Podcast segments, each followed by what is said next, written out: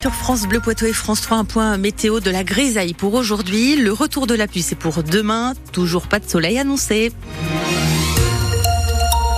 Les informations avec vous, Théo Cobel. Après les agriculteurs, ce sont les artisans du BTP qui se mobilisent. Oui, qui appellent à leur tour à des blocages. Ils réclament la suspension, la suppression de la hausse de la taxe sur le gazole non routier. Une revendication, on le rappelle, obtenue la semaine dernière par le monde agricole. Dans les Deux-Sèvres, la CAPEB, la Confédération de l'artisanat et des petites entreprises du bâtiment, appelle à bloquer la nationale 149 appartenait ce mardi. Et pour en parler justement, nous sommes avec Michael Berthelot, gérant d'une entreprise de BTP et administrateur de la CAPEB 79. Bonjour. Bonjour. Alors vous êtes justement sur cette nationale 149 à Partenay. Euh, qu'est-ce que vous avez mis en place ce matin alors nous avons mis en place des engins de chantier donc euh, sur euh, le rond-point.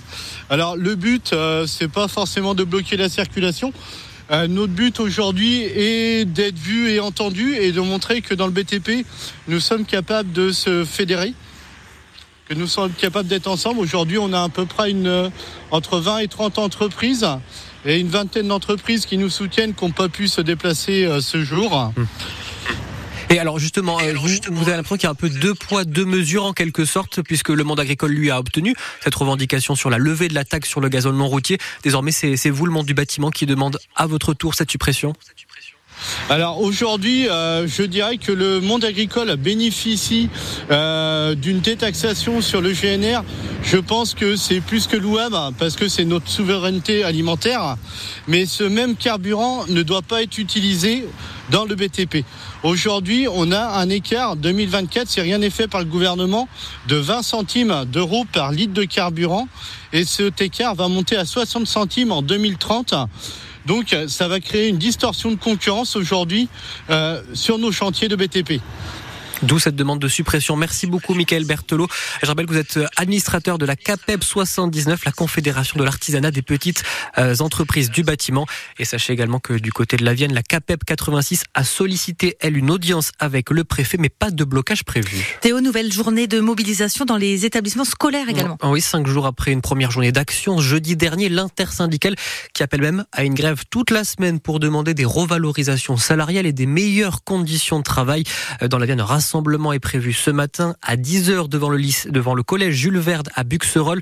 Euh, deux, trois établissements pourraient être fermés aujourd'hui à Poitiers d'après les syndicats. Pas de rassemblement prévu du côté des Deux-Sèvres.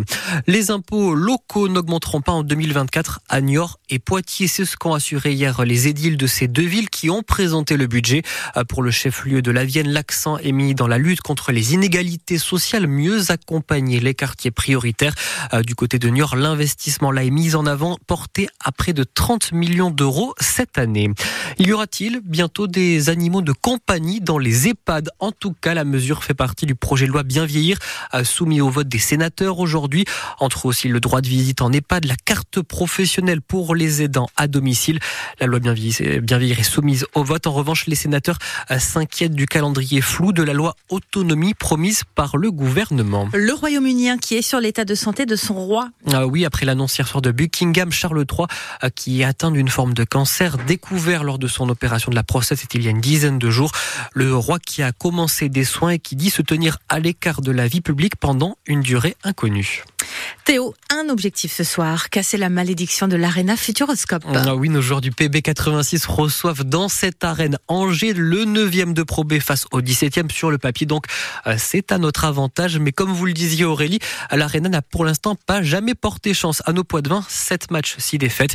Il faut inverser la tendance, surtout qu'une victoire permettrait de réintégrer le top 8 du classement, synonyme de play-off en fin de saison. C'est ce qu'a rappelé ce matin sur notre antenne le vice-président du club, Éric Pinault. Il est vrai qu'après un démarrage un petit peu difficile, mais on retrouve une division qu'on connaissait pas, beaucoup de joueurs qu'il fallait intégrer euh, dans la rotation.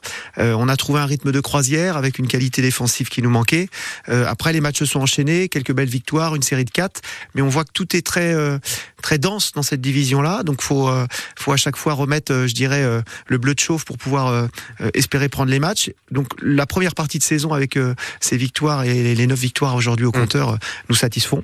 Il va falloir continuer parce que c'est, je pense que le maintien cette année, c'est probablement 14-15. Donc, euh, il reste du chemin à parcourir. Eric Pinot, vice-président du Poitiers 86 en charge du secteur sportif. Entretien à voir ou revoir sur notre page Facebook. Et on le rappelle, le coup d'envoi de ce match ce soir, c'est à 20h. Et puis dans le 2 minutes chrono, dans quelques instants, on prendra aussi des nouvelles de la saison des filles du TAC 86, les pongistes poitevines qui viennent de terminer leur saison régulière. Place maintenant au playdown pour aller chercher un maintien en Prodame.